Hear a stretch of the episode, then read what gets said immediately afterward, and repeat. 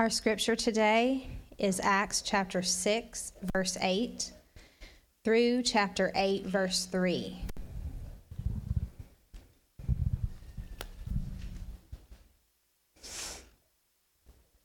Acts chapter 6, verse 8 through chapter 8, verse 3.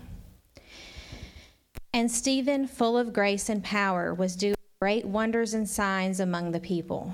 Then some of those who belonged to the synagogue of the freedmen, as it was called, and of the Cyrenians, and of the Alexandrians, and of those from Cilicia and Asia, rose up and disputed with Stephen. But they could not withstand the wisdom and the spirit with which he was speaking. Then they secretly instigated men who said, We have heard him speak blasphemous words against Moses and God. And they stirred up the people and the elders and the scribes, and they came upon him and seized him and brought him before the council. And they set up false witnesses who said, This man never ceases to speak words against his whole, this holy place and the law. For we have heard him say that this Jesus of Nazareth will destroy this place and will change the customs that Moses delivered to us. And gazing at him, all who sat in the council saw that his face was like the face of an angel. And the high priest said, Are these things so? And Stephen said, Brothers and fathers, hear me. The God of glory appeared to our father Abraham when he was in Mesopotamia, before he lived in Haran, and said to him, Go out from your land and from your kindred, and go into the land that I will show you. Then he went out from the land of the Chaldeans and lived in Haran. And after his father died, God removed him from there into this land in which you are now living. Yet he gave him no inheritance in it, not even a foot's length, but promised to give it to him as a possession and to his offspring after him, though he had no child. And God spoke to this effect that his offspring would be sojourners in a land belonging to others who would enslave them and afflict them 400 years. But I will judge the nation that they serve, said God, and after that they shall come out and worship me in this place. And he gave him the covenant, covenant of circumcision. And so Abraham became the father of Isaac and circumcised him on the eighth day. And Isaac became the father of Jacob, and Jacob of the twelve patriarchs. And the patriarchs, jealous of Joseph, sold him into Egypt. But God was with him and rescued him out of all his afflictions and gave him favor and wisdom before Pharaoh, king of Egypt, who made him ruler over Egypt and over all his household. Now there came a famine throughout all Egypt and Canaan and great affliction, and our fathers could find no food. But when Jacob heard that there was grain in Egypt, he sent out our fathers on, the fir- on their first visit. And on the second visit, Joseph made himself known to his brothers and Joseph's family became known to Pharaoh. And Joseph sent and summoned Jacob his father and all his kindred, 75 persons in all. And Jacob went down into Egypt, and he died, he and our fathers, and they were carried back to Shechem, and laid in the tomb that Abraham had bought for a sum of silver from the sons of Hamor in Shechem. But as the time of the promise drew near, which God had granted to Abraham, the people increased and multiplied in Egypt until there arose over Egypt another king who did not know Joseph. He dealt shrewdly with our race and forced our fathers to expose their infants so that they would not be kept alive. At this time, Moses was born, and he was beautiful in God's sight. And he was brought up for three months in his father's house. And when he was exposed, Pharaoh's daughter adopted him and brought him up as her own son. And Moses was instructed in all the wisdom of the Egyptians, and he was mighty in his words and deeds. When he was forty years old, it came into his heart to visit his brothers, the children of Israel. And seeing one of them being wronged, he defended the oppressed man and avenged him by striking down the Egyptian. He supposed that his brothers would understand that God was giving them salvation by his hand, but they did not understand. And on the following day he appeared to them as they were quarreling and tried to reconcile them, saying, Men, you are brothers. Why do you wrong each other? But the man who was wronging his neighbor thrust him aside, saying, Who made you a ruler and a judge over us? Do you want to kill me as you killed the Egyptian yesterday? At this retort, Moses fled and became an exile in the land of Midian, where he became the father of two sons.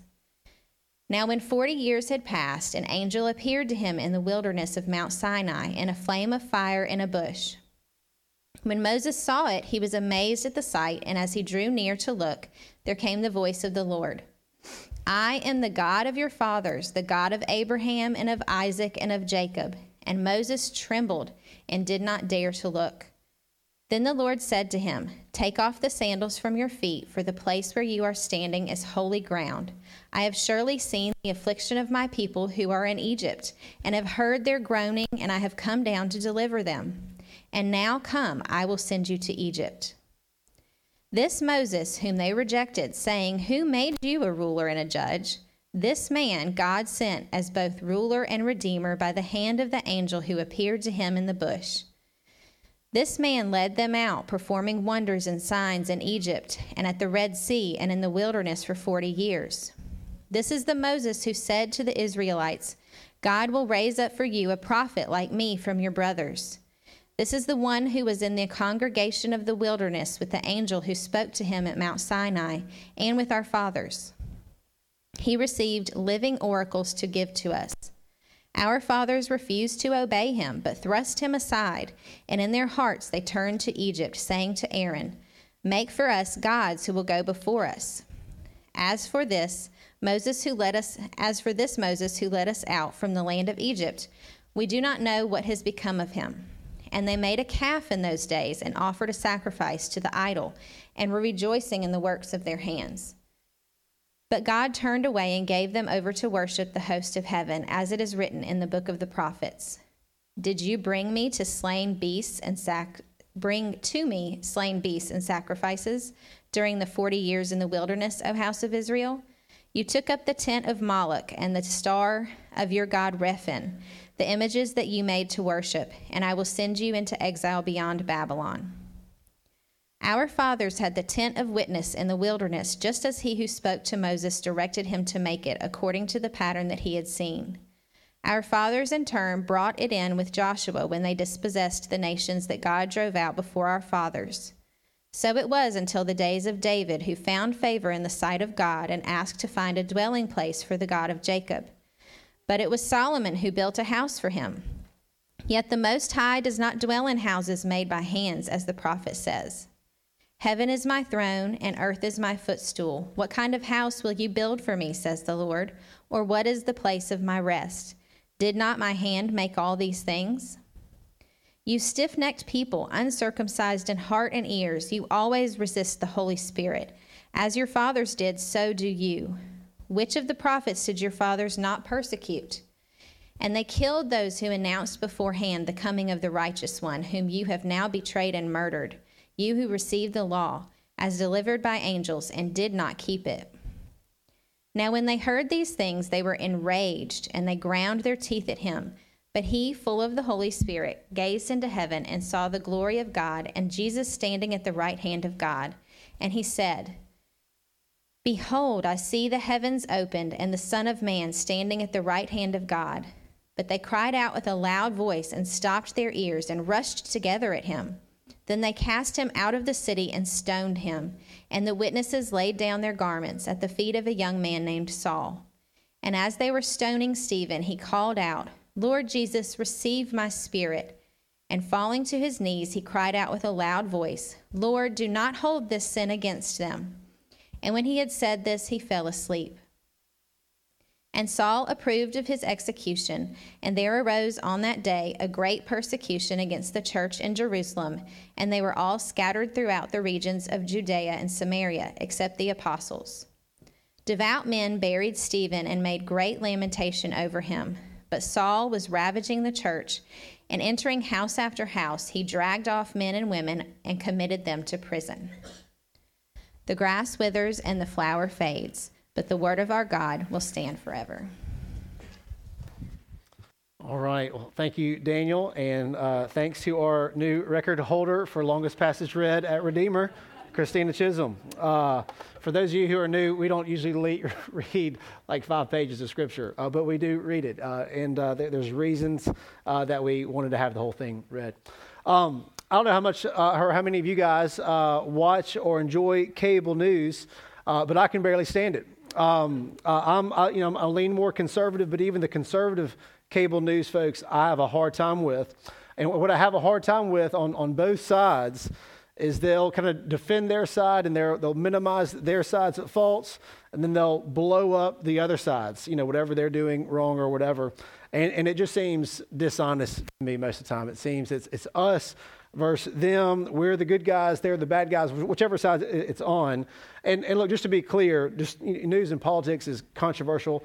I'm not saying that there's never a, a right side and wrong side. Sometimes there are, the, the Bible speaks to some of these issues. So I'm not saying it's all meaningless. I'm just saying so often both sides are unfair to each other and they mischaracterize each other and they make straw man arguments about whatever the other side might be saying. And, and sometimes there can be an us versus them feel between Christians and the rest of the world. Uh, and we can be guilty, uh, like cable news folks, when we're describing those who disagree with us. Uh, and those who disagree with us can be just as bad. Uh, for example, Christians, we don't get to make up our own rules about what's right and wrong. We believe the Bible is the Word of God, uh, and that's binding. And there, we're told that there are several things we must do uh, and several things that we must not do. Uh, it always drives me crazy when I hear non Christians describe Christians as being maybe homophobic or hating people who are gay. Now, maybe some Christians might be that way, but most Christians simply believe that the Bible calls homosexuality sin. And those who would affirm homosexuality would make Christians believe that, those who would affirm homosexuality would make Christians who believe what the Bible says about that, that it's sin, are hateful and unreasonable and are just kind of stuck in the past. And, and this will happen with Christians on all sorts of issues. We'll all will be mischaracterized, misunderstood a lot. And, and this is one of the small prices that we're going to have to pay as Christians in our part of the world is just being misunderstood and mischaracterized. But fortunately for us, this will be annoying and frustrating. But uh, so far in my lifetime, I've never felt as if my life was threatened. But, but in our text today, Stephen isn't just being misunderstood, he is being intentionally misunderstood, and he's even being set up. And it's happening in such a way that by the end of this day, he will be dead. And so, what I want to do is I want to consider this long text uh, in three parts. Uh, one, Stephen is falsely accused. Two, Stephen defends himself. And three, Stephen dies. Um, and, uh, and it's not going to be as, as long, it's going to be a normal length of sermon, even though the scripture was, was long. So, first, let's start off and, and, and kind of walk our way through this passage. Stephen is falsely accused. Now, some might look at Stephen's speech and be a little bit critical. He seems to ramble on about the history of Israel. I would imagine most of us during the reading at some point kind of went off and kind of got disinterested in the whole thing. And if this is a sermon, can we agree it was probably a bad sermon?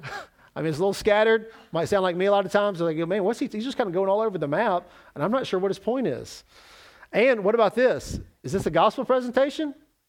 If this is a gospel presentation, was the gospel very clear to you in this presentation? You know, I'm not even sure he articulates the gospel at all here. Now, if you're going to judge Stephen's speech here as a sermon or as a gospel presentation, I think you're going to have to give him a bad grade. But Stephen is not giving a sermon, and he's not giving a gospel presentation. We see what Stephen is doing in chapter 6, verse 11 through 14. So let's look at 6 11. Then they secretly instigated men who said, We have heard him speak blasphemous words against Moses and God. And they stirred up the people and the elders and the scribes, and they came upon him and seized him and brought him before the council. And they set up false witnesses who said, This man never ceases to speak words against this holy place and the law. For we have heard him say that this Jesus of Nazareth will destroy this place and will change the customs that Moses delivered to us. So we see here that Stephen has been accused of blasphemy. And to be more specific, he's being accused of speaking against this holy place, which is the temple, and the law, which is the law of Moses. Now, these two claims weren't just randomly made up, they got it from somewhere. And they got it from Jesus and what his followers were teaching. So here's what Jesus said about the temple. You don't have to turn here, but it's in John 2, verse 18. Jesus, or we, read this. So the Jews said to him, What sign do you show us for doing these things? And Jesus answered them, Destroy this temple, and in three days I will raise it up. Then the Jews said, It has taken 46 years to build the temple, and will you raise it up in three days? But he was speaking about the temple of his body. When therefore he was raised from the dead, his disciples remembered that he had said this. So, what the Jews missed about the temple was that the main idea of the temple was that that was supposed to be the dwelling place of God. God made his presence known through the tabernacle, then the temple, and then Jesus. And then after that, which is crazy, us, the church. And so the thing that makes the temple holy is God is dwelling there. And throughout the Bible, the place where God came down to be with his people was a holy place. First, you had the Garden of Eden, then Mount Sinai, then the tabernacle, then the temple, then Jesus, and now, somewhat shockingly, with us, his people, the church. So those who were accusing Stephen of speaking against the holy place were not trying to understand that. They were trying to twist what Jesus had said, and they were twisting what his followers were now saying. And they were hearing Stephen the way that Sean Hannity would hear Joe Biden, or they're, they're hearing Stephen the way that Rachel, uh, Rachel Maddow might hear Donald Trump. They were looking for the worst possible way to understand what they were saying. And there was also this issue with the law. They were accusing Stephen of speaking against the law. But, but again, this situation they didn't want to understand. They only wanted to twist what Stephen was saying. So neither Jesus nor his disciples were speaking against the law, they were speaking about Jesus fulfilling the law. Jesus said this in Matthew 5 17 Do not think that I've come to abolish the law or the prophets. I've not come to abolish them, but to fulfill them. And look, this is a really difficult idea to get anyway, but especially if you're trying not to get it. And, and the idea here that Jesus fulfilled the law on our behalf and that, and that no one was made right with God through keeping the law, the law, and instead they were made right with God through faith by believing that Jesus fulfilled the law for them. Or as Paul put it in Romans 3:21, now the righteousness of God has been manifested apart from the law. Although the law and the prophets bear witness to it, the righteousness of God through faith in Jesus Christ for all who believe, for there is no distinction, for all have sinned and fall short of the glory of God. So the message was that righteousness before God happens not by obeying the law, but by the obedience of Jesus. And his righteousness will count for us if we have faith in him that he did that, that he fulfilled the law for us, and repent and turn from our sins. And they just didn't get it. And actually, rather than, than saying they didn't get it, it would be more accurate to say they wouldn't get it. Not so much of a, a can't as, a, as it is a want. They don't want to get it. So instead of understanding what Jesus meant about how he fulfilled the law, they chose instead to twist what Stephen was saying, and they believed that Stephen was guilty of blasphemy, speaking against the temple, speaking against the law of Moses, and that was their commitment. And they were determined for that to be his position no matter what he said. So they bring Stephen into the council, and they ask him, are these things so? And now Stephen has the floor. So, my second point Stephen defends himself. Stephen has a really good starting point here. He starts with the God of glory. He says, The God of glory appeared to Abraham when he was in Mesopotamia. And what is special about Abraham and Mesopotamia is that God chose to reveal himself there to a person. What was not special was Mesopotamia or Abraham. What was special about those two things is that God chose to reveal himself there to that person. And so here, Stephen is subtly making the point that what makes a person, place, or thing special or holy is what God is doing with that person, place, or thing. Then Stephen moves on to Joseph. And we read in verse 9 and 10 that God was with Joseph in Egypt. One thing to note about Joseph is that when he shared this prophecy with his brothers, they did not treat him well. They sold him into slavery. Moving on, he talks about Moses. God revealed himself to Moses at the burning bush. One thing you should know about the burning bush here it's a holy place, right? Everybody agrees. not in Israel. That was not in the promised land.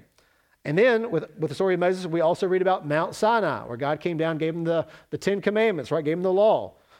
Again, not in the Holy Land, not in Israel. And another side note the Israelites did not receive Moses well. They often wanted to kill him. So next, Stephen moves on to David and Solomon. David collected the materials to build the temple, uh, but God didn't allow him to, to build it because there was so much violence during his reign. But his son Solomon would be the one to build the temple, and he did. And then Stephen, quoting the prophet Isaiah, put the temple in context. Stephen said this in chapter 7, in Acts chapter 7, verse 48, starting there.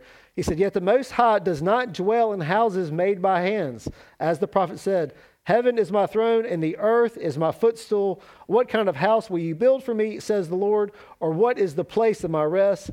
Did not my hand make all these things? So Stephen is showing here that he is by no means blaspheming against Moses or the law or against the temple.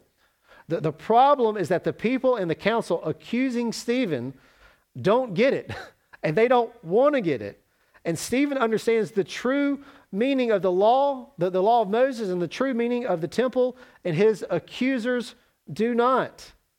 John Calvin said, No harm can be done to the temple and the law when Christ is openly established as the end and truth of both. So, so Stephen goes through this history of Israel, showing that he has a high regard for both the law of Moses and the temple. And then he does something that I really admire. And I admire it because it's so different than what I would have done. So, so I would have gone through this whole history of Israel, uh, and then I would have said something like this See, guys, can, you see how it, how it makes sense? The, the law of Moses and the temple, there's a, there's a new Moses. Moses talked about this, this, there's a prophet to come that's like me. That's, that's Jesus. There's this temple, the dwelling place of God. The whole idea of the temple, y'all know, is this is where God makes his presence known. And now Jesus, dwelling among, it all makes sense. You know, can you connect the dots here? Or maybe at least, hey, that was a lot. Are there any questions? Did I lose anybody there? He doesn't say that. Here's what he says chapter 7, verse 51.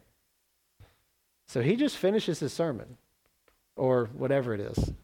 And he says, You stiff necked people, uncircumcised in heart and ears, you always resist the Holy Spirit. As your fathers did, so do you.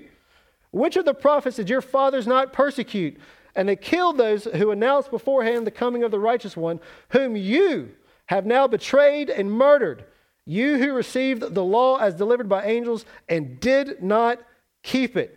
He tells them that he is not the problem, they are the problem. They are acting like their ancestors did, who do not receive the prophets of, of their day, and they, like them, have killed the one that God sent to them. They killed the righteous one, they killed Jesus. He did not try to land the plane softly. He didn't try to encourage them to say, hey, I can see where you missed this. We got a long standing tradition of these things. Uh, he didn't ask them to, hey, try to understand what I'm saying. You know, he, he wasn't soft with them. And at this point, Stephen had seen and heard enough. It's time to call a spade a spade. They weren't hearing because they didn't want to hear, because they were stiff necked. That means they were stubborn. And this was not received well by the people, which brings me to my third point Stephen dies. Let's read what happens next, starting in verse 54. Now, when they heard these things, they were enraged, and they ground their teeth at him. But he, full of the Holy Spirit, gazed into heaven and saw the glory of God and Jesus standing at the right hand of God. And he said, Behold, I see the heavens open and the Son of Man standing at the right hand of God. But they cried out with a loud voice and stopped their ears and rushed together at him. Then they cast him out of the city and stoned him. And the witnesses laid down their garments at the feet of a young man named Saul. More on that later. We won't get to that today. And as they were stoning Stephen, he called out, Lord Jesus, receive my spirit. And falling to his knees, he cried out with a loud voice, Lord, do not hold this sin against them. And when he had said this, he fell asleep. So not only do they reject what he said, they stone him for what he said. They threw large rocks at him until his heart was no longer beating. And not only does Stephen die on this day, things get much worse for the church on this day. We see in chapter 8, verse 1, that a great persecution arose against against the church in Jerusalem. So not only does Stephen die on this day, but a lot of other believers start taking hits too.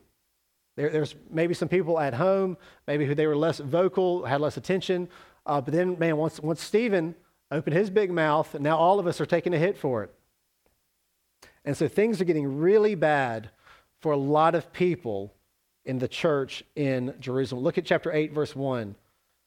And there arose on that day a great persecution against the church in Jerusalem. And they were all scattered throughout the regions of Judea and Samaria, except the apostles. Now, I want you to notice something here. The church in Jerusalem is facing persecution. And for this reason, many people decide to relocate. And look, this is no small thing, right? I mean, if, if you guys have ever moved, like it's, it's a big deal. And for these people, are like, things are so bad here, we, we need to get our family out of here. They're, they're, they're afraid for their lives. They're afraid for maybe leaving their children orphaned or maybe their children dying. They, they didn't know what was going on. And so they're like, hey, we got to get out of here. And where do they go? To the region of Judea and Samaria. That's significant. The reason that is significant is because of what Jesus said in chapter 1, verse 8. So go back to Acts chapter 1, verse 8. Jesus said, You will receive power when the Holy Spirit has come upon you, and you will be my witnesses in Jerusalem. Check. And in all Judea and Samaria, and to the end of the earth. So Jerusalem, check. Moving on to Judea and Samaria. The gospel had taken root in Jerusalem first, and now we are seeing it move to Judea and Samaria, just like Jesus said it would. And what provoked the spread of the gospel to Judea and Samaria was not a good strategic plan drawn out by the apostles. What provoked the spread of the gospel was persecution.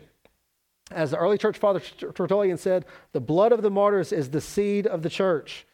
And so, one thing we learn from this, okay, we're talking a lot about what's going on in this passage. Now we're going to bring it home to us now. One thing we learn from this is that our God does great things when his people are being persecuted. Our God does great things when bad things are happening. Our God, this might sound more familiar, works all things together for good. As John Piper says, God is always doing 10,000 things in your life, and you may be aware of three of them. The only thing I might disagree with on that is I think the number three is a bit high. the, the lesson we learn here is that faithfulness is more important than results. Stephen died, the church got persecuted. That was the, the immediate right in their face. It seemed like Stephen being so vocal was a problem. It wasn't. The lesson we learn here again is that faithfulness is more important than results. For believers, the end does not justify the means. God is in control of the ends.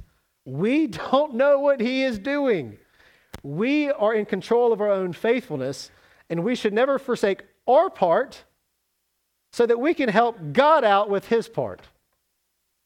So, Stephen, if you'll remember, a faithful deacon from, er, from earlier in Acts chapter 6, Stephen, a faithful deacon in the church, respected and loved, is just being faithful with what God had given him.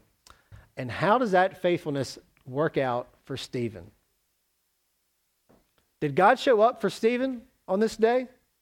Did God come through for Stephen on this day? I guess that depends on how you look at it. If what is most important in Stephen's life is Stephen's life, then you might say that God did not come through for him. Tim Keller once said, If you say, I believe in God, I trusted God, and he didn't come through, then you only trusted God to meet your agenda. What if Stephen's agenda wasn't centered on Stephen? What if instead it was centered on the God of glory and the gospel? Well, then God did come through for Stephen. The gospel spread. He was able to join the, the, the ranks of those who love not their life to death. He knew the high honor of giving their, his life for Christ, and who, before his eyes closed in death, saw heaven opened up. And we, we read about Jesus seated at the right hand of the Father. He wasn't seated, Jesus stood. It's been said that we become like what we worship. I think this was the case for Stephen. He was so bold. Like I said, I, I, I admire that boldness uh, to call people out the way he did. But he wasn't, he wasn't just like that. And we know that because what he said as he was, it says, as he was being stoned, he said this Lord, do not hold this sin against them. And a lot of you know that sounds familiar. Jesus said on the cross, Father, forgive them. They know not what they do. Isn't that interesting how bold he was? And then how compassionate he was towards those who were throwing rocks at him until his heart stopped beating. So may God help us to be like Stephen, that we would share his boldness and that we would also share his compassion. Two things that often don't go together, but were very well situated in the person of Christ and in Stephen, and with God's help, us. So may we be like the martyrs of old, faithful soldiers to the end, regardless of the cost, as the song we're about to sing says. O may thy soldiers, faithful, true, and bold, fight as the saints who nobly fought of old, and win with them the victor's crown of gold. Let's pray. Oh, Father, thank you for those you have raised up over the history of the church who loved not their life to death, who died for the gospel, who died for Christ. Uh, would you help that spirit that we, the, the, the same spirit they had, we have, we possess as believers? And would you make us bold, full of compassion? Would you help us to have a good understanding of the person of Christ, what he is and did, how he's the, the better Moses and the, the, the better temple, the truer Moses, the truer temple? And may we have a vision of the God of glory, that we would uh, not only be willing to die, but would count it a privilege and an honor to die for Christ and for the gospel. And Jesus, it's in your name that we pray. Amen.